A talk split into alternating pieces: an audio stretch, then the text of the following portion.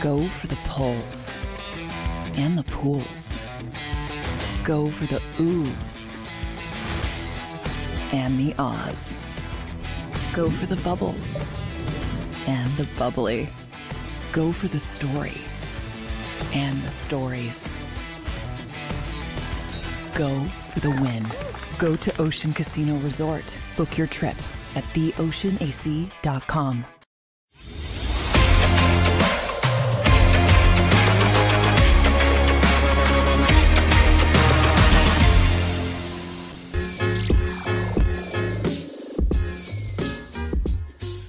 What's up, everybody, and welcome in the Philly Sports Power Hour on this Super Football Friday. Last Football Friday of the year. Crazy. Feels like just yesterday we were all excited for the start of the Eagles season. Now we only have one game left of the 2023 NFL season, Super Bowl 58 little anticlimactic with the two teams we have playing. But we're going to get into that later on in the show. Break down Super Bowl 58, look at some of these prop bets, give you guys my pick on the game. But there's a lot to talk about today because yesterday, the NBA trade deadline came and went. Sixers made some moves, pretty mixed reviews in Philly about those moves, but I'm going to give you my opinion on them. We also have to talk about the Philadelphia Flyers, our fly guys. Travis Konecny, Gordie Howe hat trick in the first period. Do a little Flyers talk today. And then we could talk a little about the NFL awards that came out last night. Some people were upset that a certain Philadelphia Eagle didn't get one of those awards, but we'll talk about it. I actually think it was the right decision. And then, like I said, we'll get into Super Bowl 58. And like we end every show with a little today in sports history. But welcome in, everybody. I see my Power Hour crew checking in in the chat nice and early. Wine Niners Wine, right out of the gate, wants to talk about Brian Johnson and the offense against Vic Fangio's defense. You weren't here yesterday. I addressed this yesterday. And I even asked, where were you? Because I said, I think it's a little bit crazy that we want to take one game, one game out of Vic Fangio's 20 year career as a defensive coordinator in the NFL, and we want to take one game. And because the Philadelphia Eagles put up 355 yards, we want to use that one game as the evidence of why Vic Fangio stinks. Come on, Wine Niners Wine. You're better than that. Anyway, let's see who else is in the house. We got William Stark, Adams Exploits, Provolone John. John. I know what a John is, man. I can't mispronounce that being a Philly guy. Bry Guy, Adams Exploits, Stan Bruce, Fanny Woods saying, I held my own yesterday. So, for those of you who were here yesterday, Usually we have Mark Farzetta on Thursdays. Farzi couldn't make it, so we had a surprise guest, Big Sills, in the house yesterday. Me and him having a little bit of a friendly debate. Some people saying, excuse me. uh oh. Uh oh. Is it finally getting to me? My kids. My kids have been sick for like two months. Hopefully, I'm not getting it now. right in time for the weekend. But some people were saying that Big Sills dominated me yesterday. I didn't think so. He made some good points. Big Sills made some good points, but go back and check that out, that video. But I see who else we got? Flexing and stepping, Chuck Hutton, Swoop Sirianni, Teresa Pascarello, Kyle, Twiz, who else we got in the house? Man, there's a lot of you. There are a lot of you here today. So if I missed you, I apologize. We're streaming live on the JAKIB Sports Network. We're live on TikTok as well. We're also on all my social media platforms. So, like I said previously, make sure you're following me everywhere. And flexing and stepping saying great content Yeah, I thought me and Sills had a nice little back and forth going yesterday. So he made some good points. I don't agree with all the points he made, but he did make some good points. Brian Lippincott checking in. But let's jump in because there is a lot to talk about today before we get into the Super Bowl. But I want to talk about this 76ers trade deadline and the moves they made yesterday. So, before we get into the specific moves, you know my position. If you follow me, if you follow this show, my position going into the trade deadline was I didn't really care to see them do anything because I didn't think that there was any move out there that Daryl Morey could make that was going to move the needle enough for this team to be able to beat the Celtics or the Bucks or even the Pacers, the Knicks, the Cavs. I don't think there was a move out there that was going to get you over the hump. That was going to get this Sixers team to an NBA championship game or series. So I don't understand a lot of fans who are upset at what Daryl Morey did yesterday. Now, let me get this out of the way first. I don't think Daryl, Daryl Morey's done a good job here. Since he's gotten here, I don't think the team has gotten drastically better.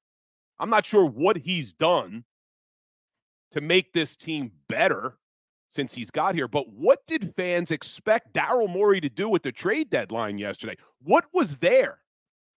What was available for Morey to make these unbelievable moves that it seems like some fans wanted that was going to get this Sixers team over the top? What was there?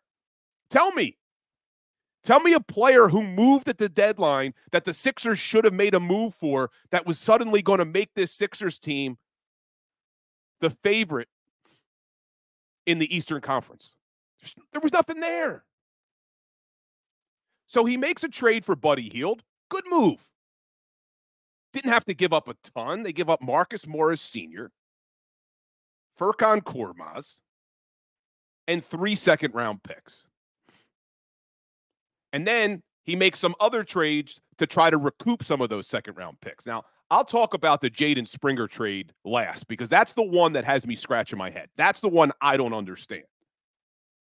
But all of the other moves, I'm not understanding some people here, some Sixers fans who are upset at the moves Daryl Morey made.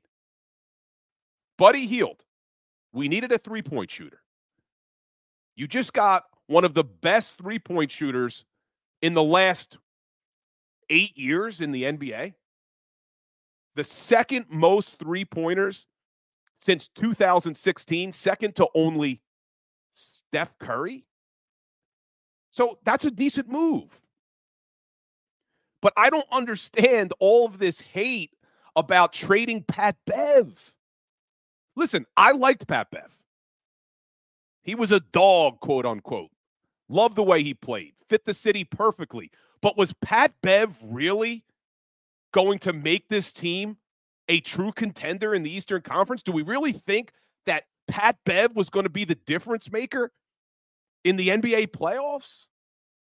And I see people are upset about it. Jason A team's not happy they got rid of Pat Bev. Flexen and Steppen, not happy they got rid of Pat Bev. But let me ask you as much as you like Pat Bev, do you really think that Pat Bev being on this Sixers team was going to be a difference maker in the playoffs? That suddenly, because they kept Pat Bev, that we were going to be a true contender in the East? Doesn't make any sense, man. And I see Jason A team saying mentally yes. It Pat Bev at 35 years old a guy who bounces around every single season is not moving the needle that much. And the reason fans are upset is because you're making decisions from your emotions.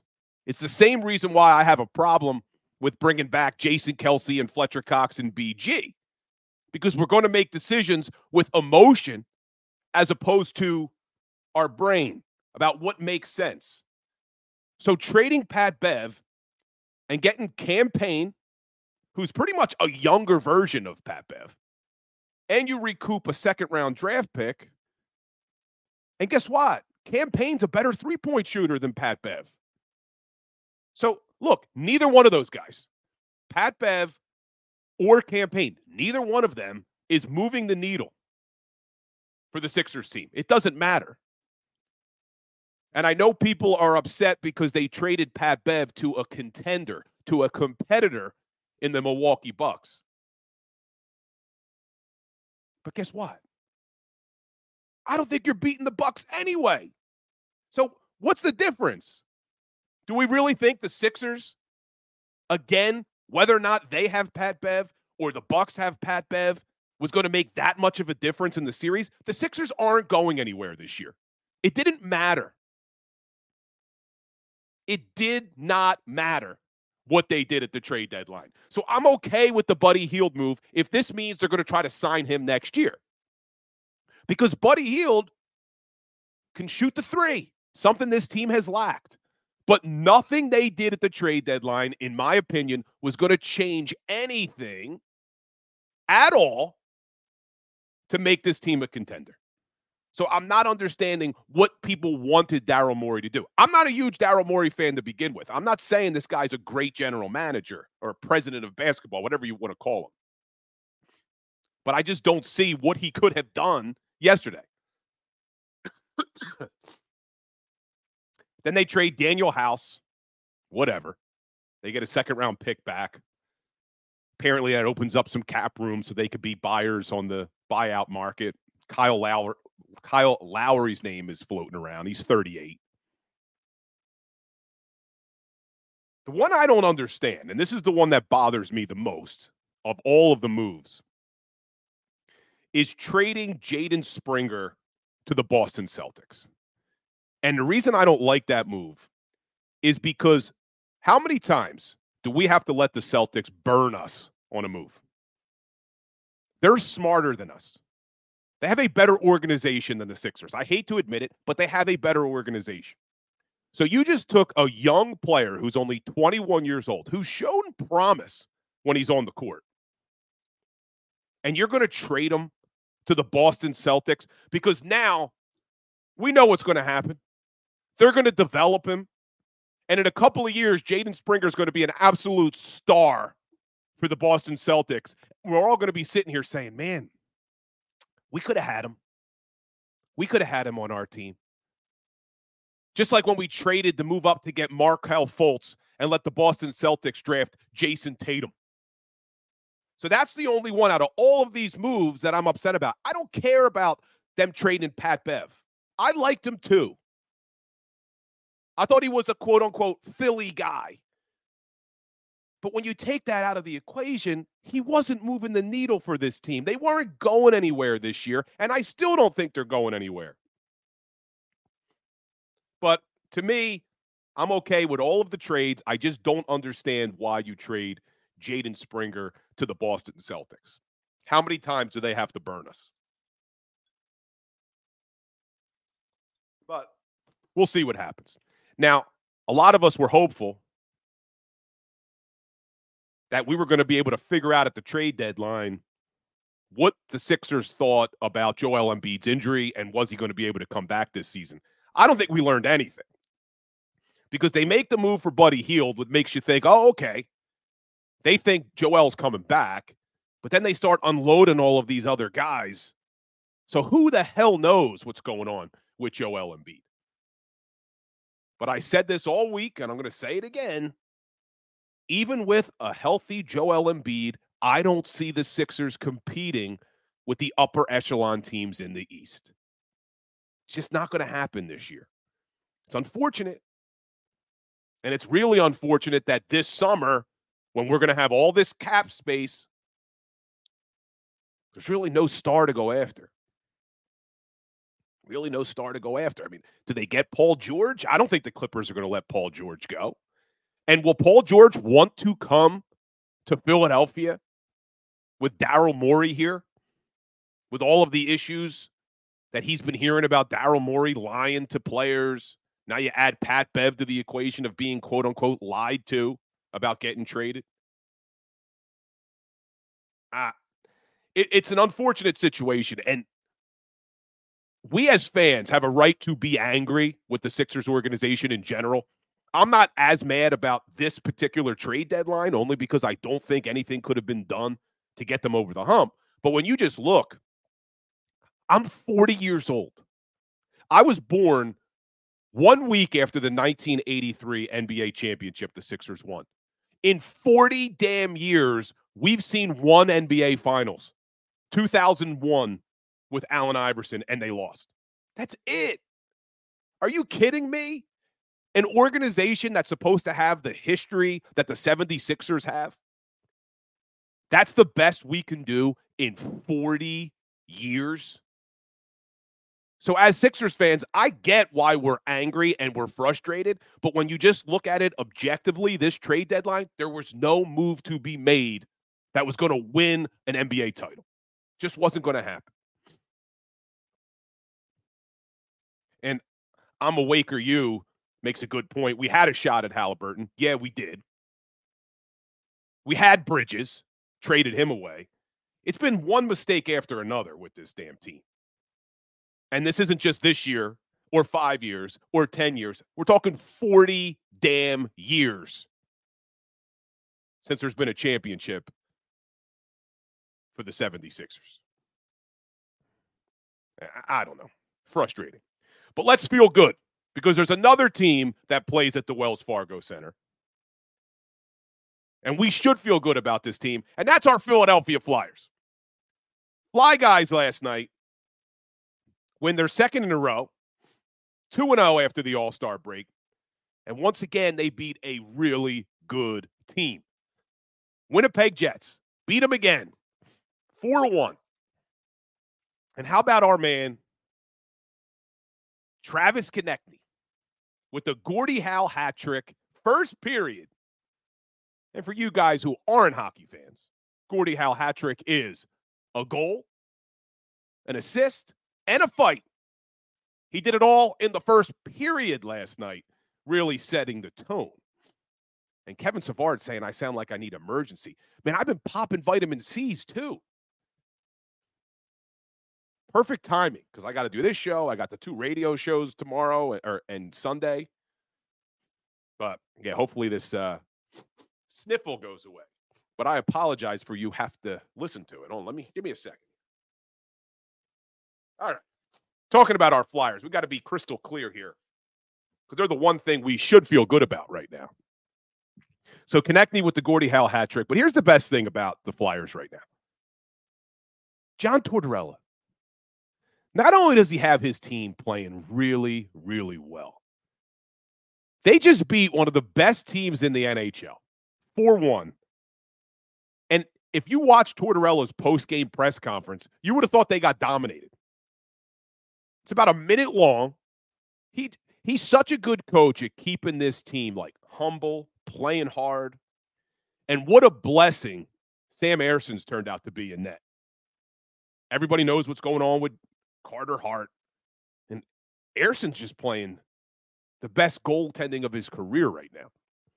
So, some really good things happening with the Flyers. Now, here's the frustrating thing, and I tweeted this out last night. The frustrating thing is going to be when the NHL trade deadline comes next month, they're going to be sellers. They're not going to do anything to try to go for it this year. They know that's gotten them in trouble in years past. So they're going to stick with the plan with their eyes on the future, building a true contender. I agree with it, but it doesn't mean that I'm going to be happy come trade deadline when you start to see some of these pieces being traded away. They're going to keep the young nucleus, but they're not going to bring in anybody to help them this season. It's just not going to happen. But exciting to watch. They're playing really good hockey. And I asked this question on Twitter last night. You look at the Philadelphia Flyers and you look at the other organizations in the city there's a chance the Flyers may win a championship before any of the other three major sports. I think the Flyers are going to win a championship before the Sixers. We know how hard it is to win a World Series. Phillies have a real shot, But now, you, know, you got the Braves still. How many times can we expect to beat the Braves as a wild card team? And you look at the Eagles. So many question marks on that team. And talking about the Phillies, I talked about beating the Braves. Look at the LA Dodgers, for God's sakes. So you look at the four major sports teams in this town, Flyers may have a shot to be the first championship we see again. But it's not going to be this year because they're definitely going to be trade sellers, not buyers at the deadline. But let's take a look before we get into Super Bowl 58. Let's look at some of the NFL awards last night. I know some people disagreed with some of these, but NFL Coach of the Year, let's start there. NFL Coach of the Year goes to Cleveland Browns head coach Kevin Stefanski. And this was close. Him and DeMeco Ryans were actually tied in the points they received, but because Kevin Stefanski received more first place votes than DeMeco Ryans, Kevin Stefanski wins. This was a close one because DeMeco Ryans did an absolute incredible job his first year in Houston. Rookie quarterback, took over a franchise that's just been terrible over the last few years. But it goes to Kevin Stefanski. You can't deny what Stefanski did, though. I mean, getting to the playoffs with five different starting quarterbacks is pretty damn impressive. Now, one of the things that was being held against him was look how good his defense was. Because if you look at Kevin Stefanski, not only does Jim Schwartz, his defensive coordinator, win assistant coach of the year, Myles Garrett wins defensive player of the year. So who did a better job? DeMeco Ryans with all the young talent they had in his first year as head coach, or Kevin Stefanski, five starting quarterbacks, but a really good defense and a really good defensive coordinator? I really think it could have gone either way. I probably would have given it to DeMeco Ryans, though. But Kevin Stefanski wins coach of the year. And as I said, assistant coach of the year, former Eagles defensive coordinator, Jim Schwartz. And then sticking with those Houston Texans, DeMeco Ryans getting close, but offensive rookie of the year, no doubt about it, quarterback CJ Stroud. One of the best seasons we've ever seen not only from a rookie quarterback, but from a quarterback in general. He would have had what would be considered a great season, and he did it as a rookie for the Houston Texans. And it's unfortunate because Puka Nacua, who comes in second for Offensive Rookie of the Year, any other season would have ran away with the Offensive Rookie of the Year. But CJ Stroud, absolute beast. He takes it. And then crazy not only do the Houston Texans have the offensive rookie of the year, they have the defensive rookie of the year. The future is bright in Houston with DeMeco Ryans as your head coach, CJ Stroud as your starting quarterback, and now defensive rookie of the year, Will Anderson Jr. narrowly beats Philadelphia Eagles rookie Jalen Carter. And I know some fans were upset about it. That was the right decision. You look at the beginning of the season, Jalen Carter was running away with the defensive rookie of the year. But he hit a wall. We saw it as Eagles fans. And you look at their final numbers, the voters got it right. Will Anderson, in 454 pass snaps, eight sacks, 15 quarterback hits, 45 hurries, and 68 pressures. You look at Jalen Carter in similar amount of pass rushing snaps, 427. He only had seven sacks. Will Anderson had eight. He only had four quarterback hits. Will Anderson had 15. Jalen Carter had 39 hurries. Will Anderson had 45. Jalen Carter had 50 pressures. Will Anderson had 68 pressures. So sometimes we are biased as Eagles fans, but if you look at the numbers, Will Anderson deserved Defensive Rookie of the Year. And I see most of you agreeing with me in the chat. But let's look at Defensive Player of the Year because this was another one. I see Wine Niners Wine saying it should have gone to TJ Watt. Myles Garrett narrowly beats out TJ Watt.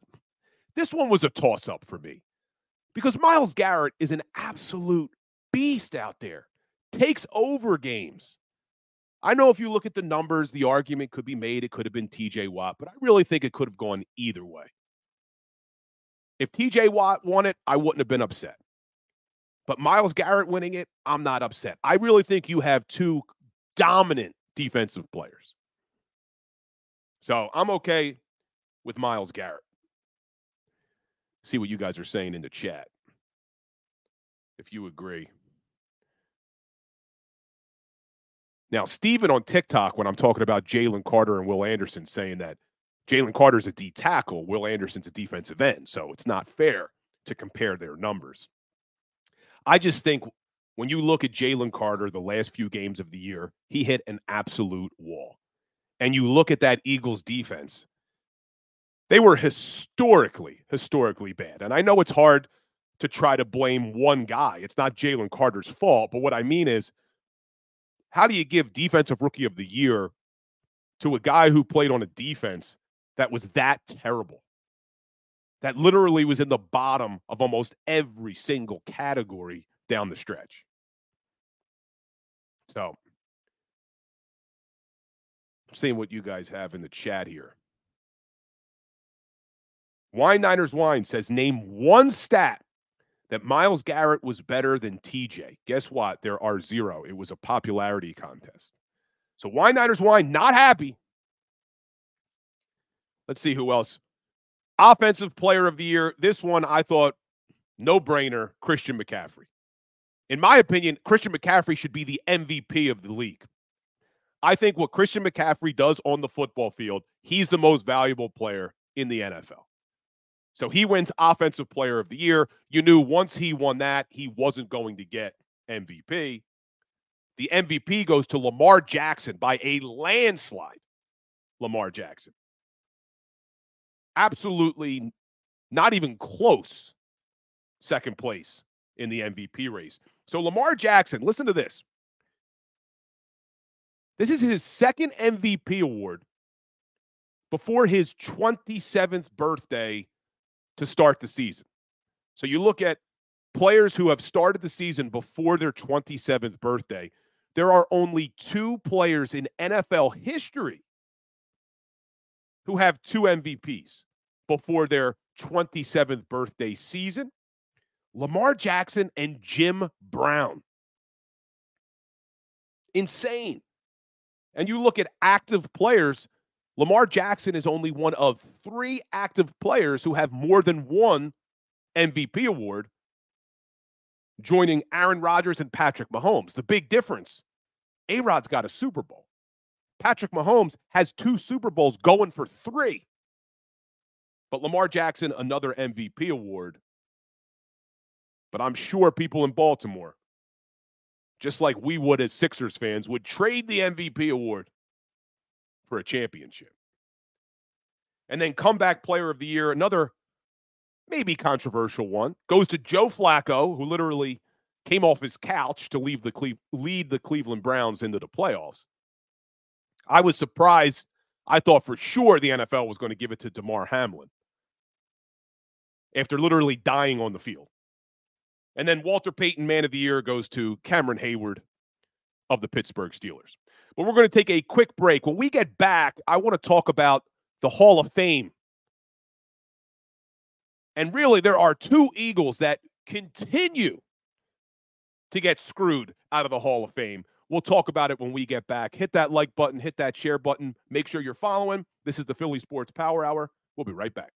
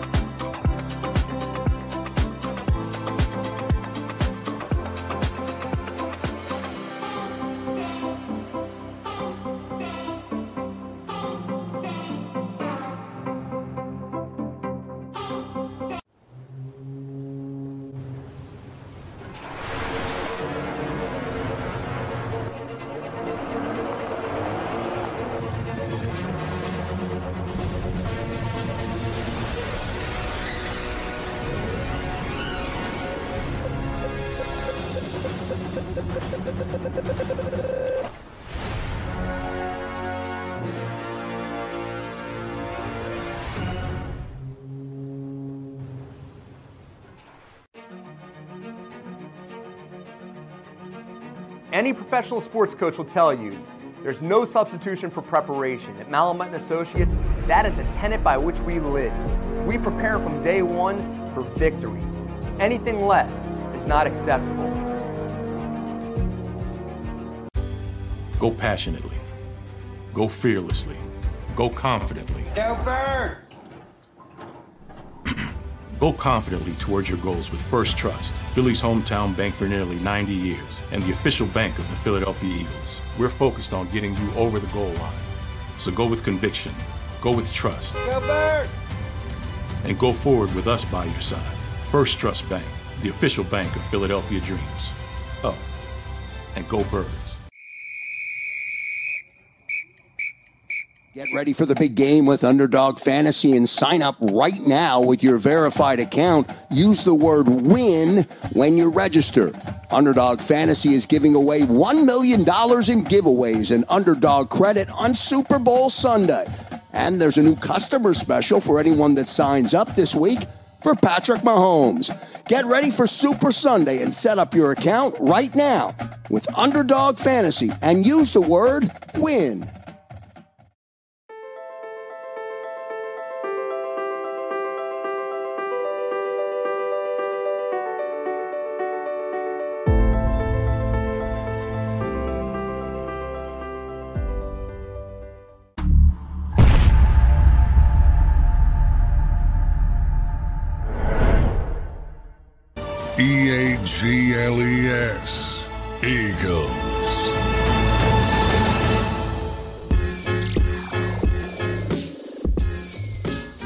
What's up, everybody? Welcome back in to the Philly Sports Power Hour with Bill Colarulo. For the break, we were talking about our Sixers, our Flyers, looking at some of these NFL awards. But I want to talk about the Pro Football Hall of Fame because they announce the inductees for this year. I'm not saying these guys weren't deserving, but two Philadelphia Eagles players, one who was a finalist, one who's never been a finalist, continue to get ignored by the Pro Football Hall of Fame, and I don't understand it. First off, Eric Allen. How Eric Allen is not in the Pro Football Hall of Fame doesn't make sense to me. I don't understand what Eric Allen has to do to get into the Hall of Fame. And I'm not the only one who feels that way. I had Seth Joyner on my show a couple of months ago when Eric Allen was named a finalist. And he was talking about how it's long past due. I mean, you look at Eric Allen, was a first team All Pro, was a second team All Pro two times, was a six time Pro Bowler, has 54 interceptions in his career, and was one of the first true shutdown corners the NFL had ever seen. How he continues to get passed over for the Pro Football Hall of Fame is criminal. And we were just talking about the NFL awards, and I told you sometimes as Eagles fans, we can be biased. But you look at Defensive Rookie of the Year, I said, hey, it should have gone to Will Anderson. This is not me being a biased Eagles fan. When you look at Eric Allen's career, and I'm sure Raiders fans would agree with me too, that Eric Allen deserves to be in the damn Hall of Fame. And I just mentioned Seth Joyner being on the show, talking about how it's long past due that Eric Allen makes the Hall of Fame. How come Seth Joyner never gets talked about for the Hall of Fame? Patrick Willis last night was named a Pro Football Hall of Famer. Linebacker Patrick Willis. In Willis's career, eight interceptions. Seth Joyner had 24.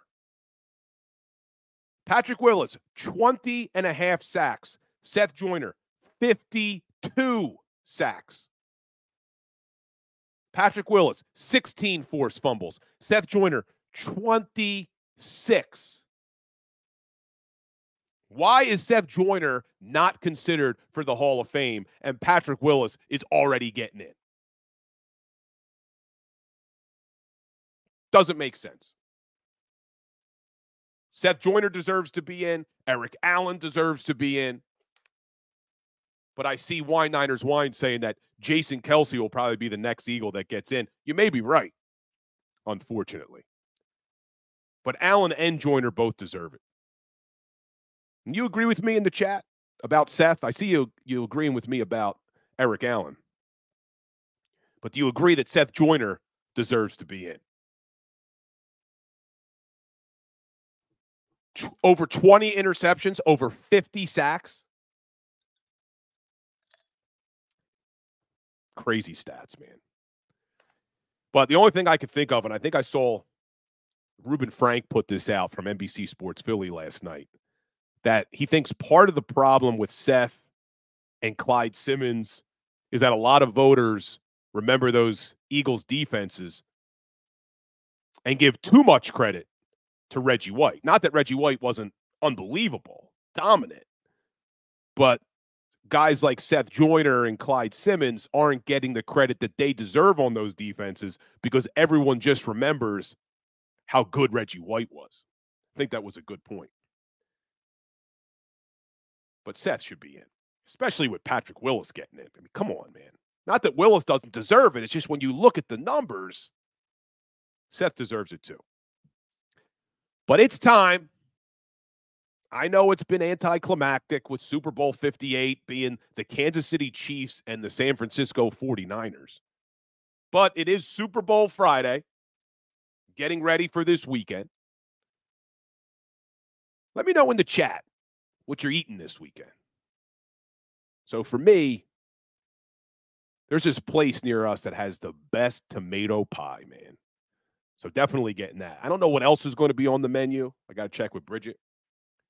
But we're definitely going to have the tomato pie. I'm going to eat way too much tomato pie on Sunday. But let me know in the chat what you're getting for Super Bowl Sunday because that's one thing we can look forward to. I know we're not all looking forward to the matchup, yeah, flexing. I'm trying to get the cutlets. I said that to Big Sills yesterday, but now I'm being told by Bridget maybe we're not having cutlets. I, I don't know. I'm not the boss when it comes to the food. I just eat it. So, oh, William Stark's going deep dish pizza Detroit style. I like that. Really can't go wrong with any kind of pizza. But yeah, I like the tomato pie we're going to have. But I'm being told now I think cutlets may be off the menu.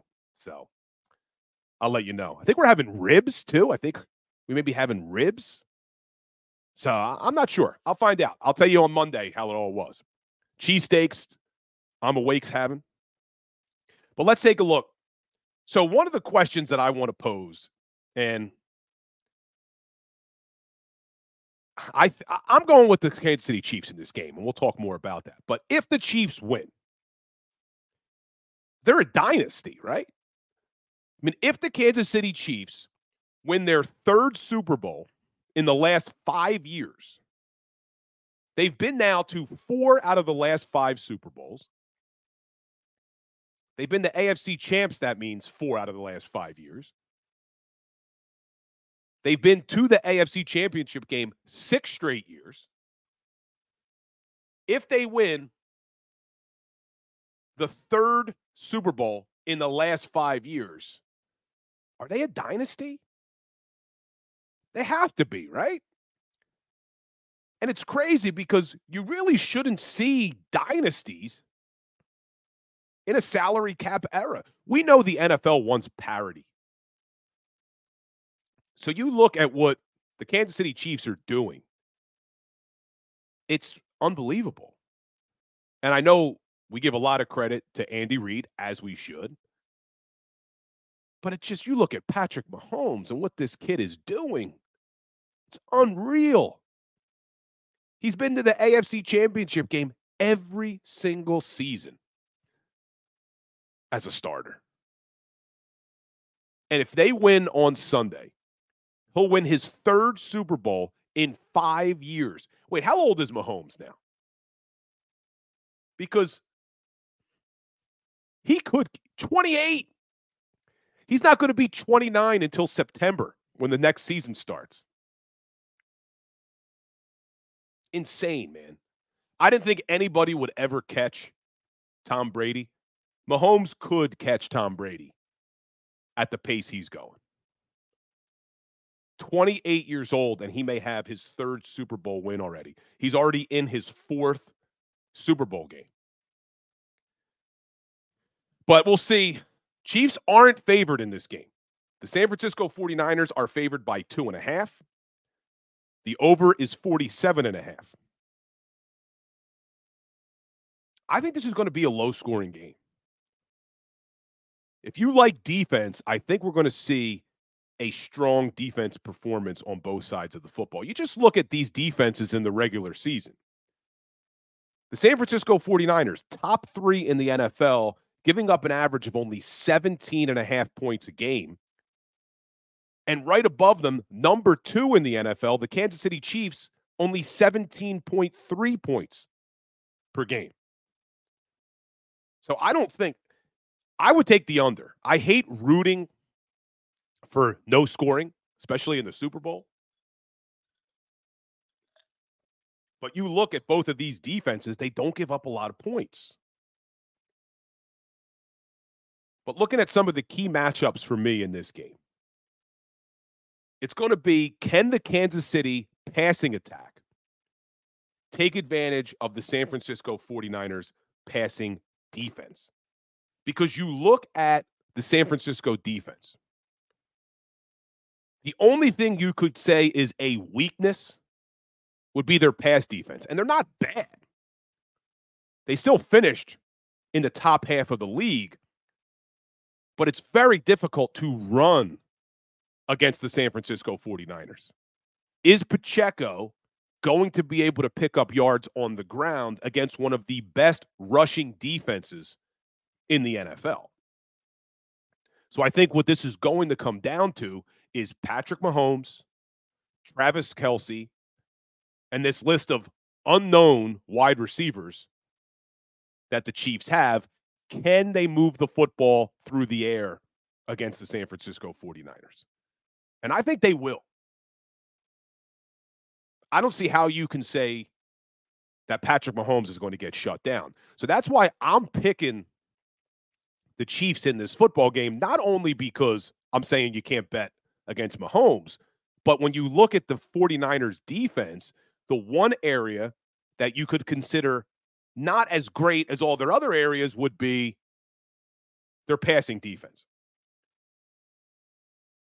And one of the things that the 49ers are going to try to do is to get pressure on Mahomes. It's not easy to do.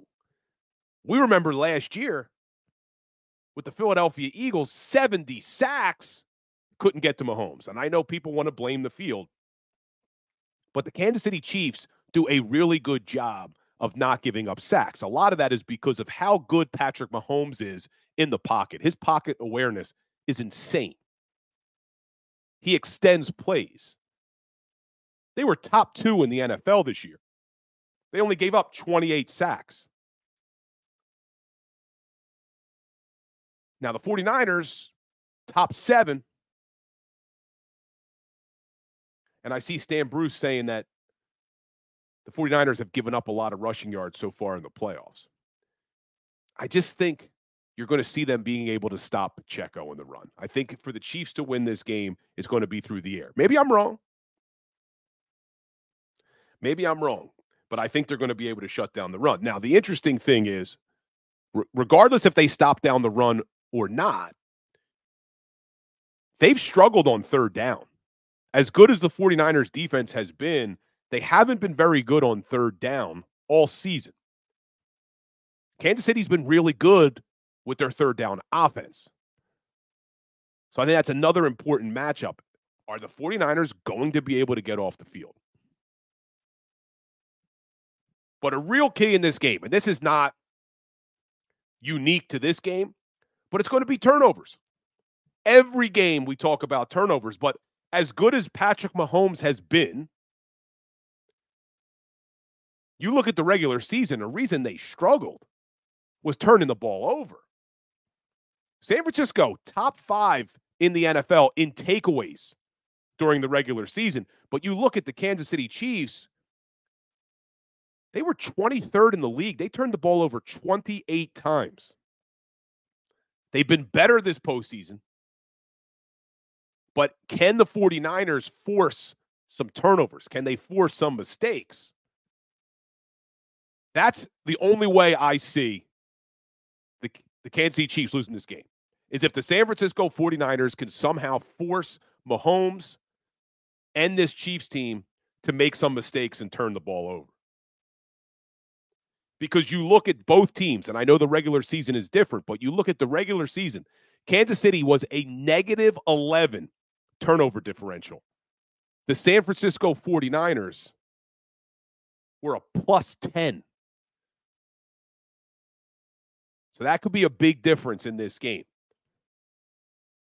You win the turnover battle, you usually win the game in the NFL. It's amazing that the Chiefs have had the success they've had being a negative 11 turnover differential during the season. I think they're even. I think it may be an even turnover differential in the playoffs so far. But that's something the 49ers have to hope that they can do is to create some turnovers. And then the other thing that's going to be interesting is can the San Francisco 49ers establish the run on offense?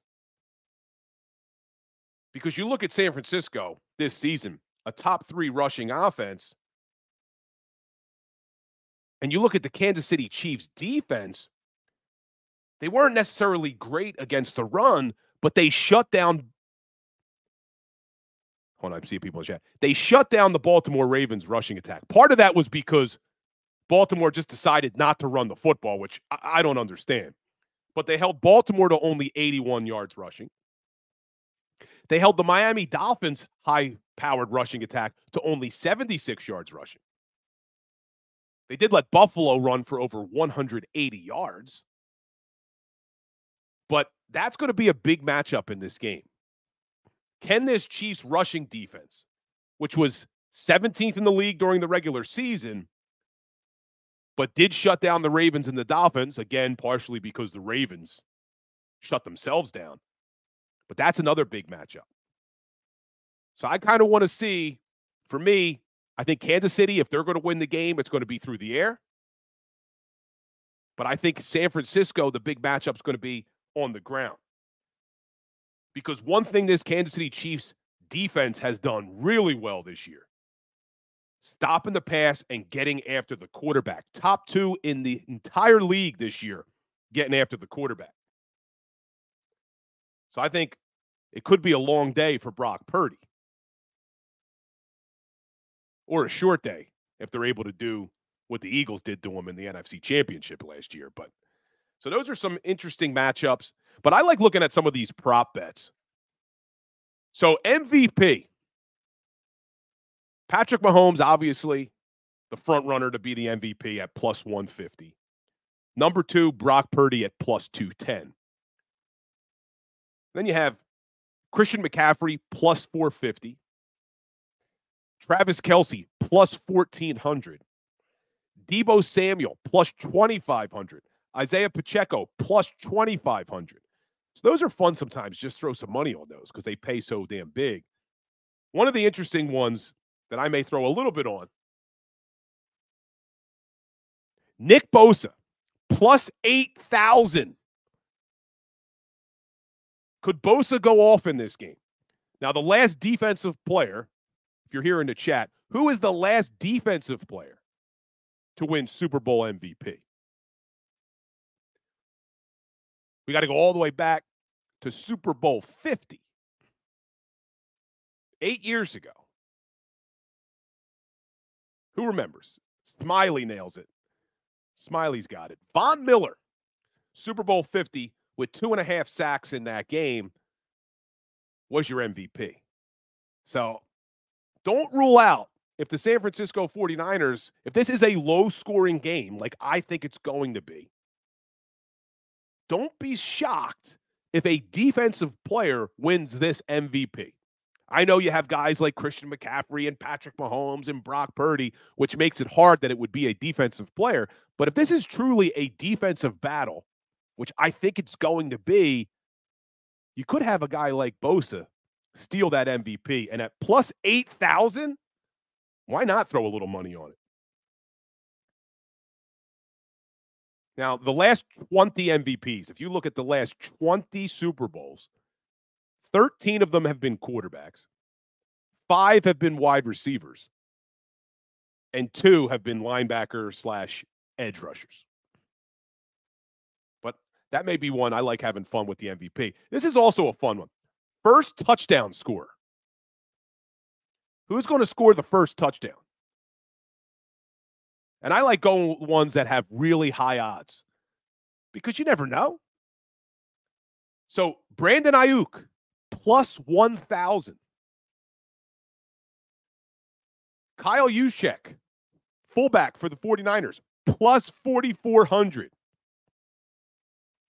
That's something I could see Shanahan doing near the goal line. Little play action, pass over to Kyle for a touchdown, plus 4,400. Marquez Valdes-Scantling, plus 3,100. Justin Watson, plus 3,200. Two wide receivers on the Chiefs team. Could see them getting the first touchdown. So I like that. I like going with the first touchdown and taking the really high odds. That makes it exciting. Well, let's look at some of these player props. Patrick Mahomes, over under on passing yards, 262 and a half yards. I would go under. One and a half touchdown passes. That one's tough. I may stay away from that one. But then 26 and a half rushing yards for Patrick Mahomes. Do we think Mahomes rushes for more than 26 and a half yards? I would go under. But then looking at Brock Purdy, his over under on rushing yards is only 12 and a half. I'm taking the over. I could see Brock Purdy being under some pressure from that strong defensive line that the Chiefs had, escaping the pocket, taking off, and picking up 13 yards on a run, on a scramble. So I would take the over. Purdy, passing yards, 246 and a half. I'm going under. I just think it's going to be a defensive battle. Travis Kelce receiving yards, 72 and a half. I'm going under again. Deebo Samuel, 58 and a half receiving yards. I'm staying away from that. But the one I do like with Deebo, 16 and a half rushing yards. I'm going over. You know, Shanahan likes to get Deebo Samuel involved in the rushing game. Hold on, Michael. Michael Y. Bill, what we all want to know is the over under on how many times Tay Tay is shown and how long the national anthem goes for. Oh, and what the coin flip will be. Yeah, those are the ones I can't get into. I don't understand the coin flip. Every single year, my uncle bets the coin flip, like a ton of money on the coin flip. It is literally a coin flip. I, I don't understand it, but tails never fails, is what I always hear. Tails never fails. But then some of these other ones, Christian McCaffrey, over under 91 and a half rushing yards. Again, I'm going under. I just think we're going to see a defensive battle. So I'm taking most of these unders, but the one I like with Christian McCaffrey is receiving yards 33 and a half receiving yards. I would take the over on CMC for that. And then what I want to talk about next week, because finally, when this damn Super Bowl is over, and hopefully it's the Kansas City Chiefs, I'm taking the Chiefs. If I would go Chiefs, probably money line, because I think they're going to win the game, even though they're getting two and a half, probably money line. And I'm taking the under 47 and a half. I think it's going to be a low scoring affair. But when this game's over, and hopefully it's the Chiefs, we then can start looking forward to Super Bowl 2025.